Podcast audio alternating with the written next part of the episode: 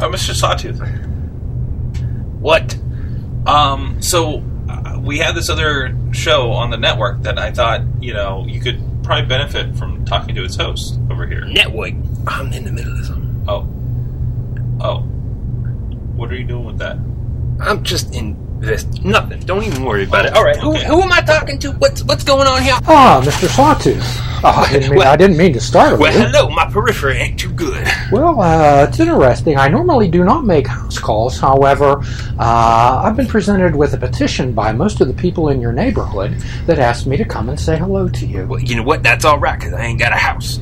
So technically, you ain't making a house call now. That's what I understand. Uh, tell me a little bit about yourself. Tell me about your little uh, place that you sit in. Well, uh, I I live underneath Pittsburgh, in the underground. It's real dark and real smelly. You live underneath Pittsburgh. Underneath Pittsburgh, I move about all over the place, but I will pop up here from time to time and you know tell stories to the to the people here on the internet or or Sorgatron or whoever he decides to bring in and and, and tell me to have a conversation with because I'm polite.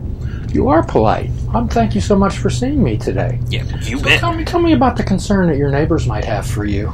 Here's the thing: when you living in an underground like this, food is in short supply.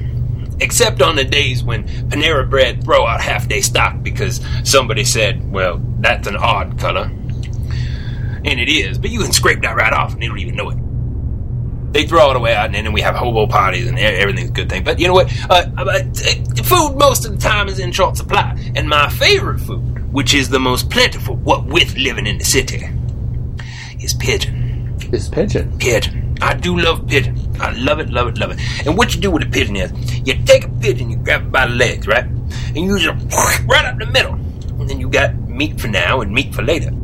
So it is entirely possible that they may be complaining about some feathers and some blood and some screaming because sometimes I get the night terrors. So you get night terrors. I do indeed. So tell me how pigeons get underneath Pittsburgh. Well, uh, mostly through uh, drain pipes and, uh, and and sewer grates and Through whatnot. drain pipes. Do you Yep. call them? Do I call them? Yes, do you call them? I do know how to call a pigeon. Hmm. Do you speak their language? I, I don't I don't necessarily I mean in a way I do because when I shout at them sometimes they will come to me especially if I have bread which What is do the pigeons say to you, Mr. Sawtooth? uh, mainly coo they coo? they coo Do Main, m- mainly coo and uh, and when when I'm uh, disemboweling them they go "Meow!" I see.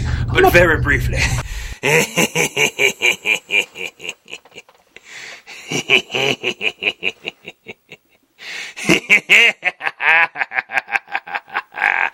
Ha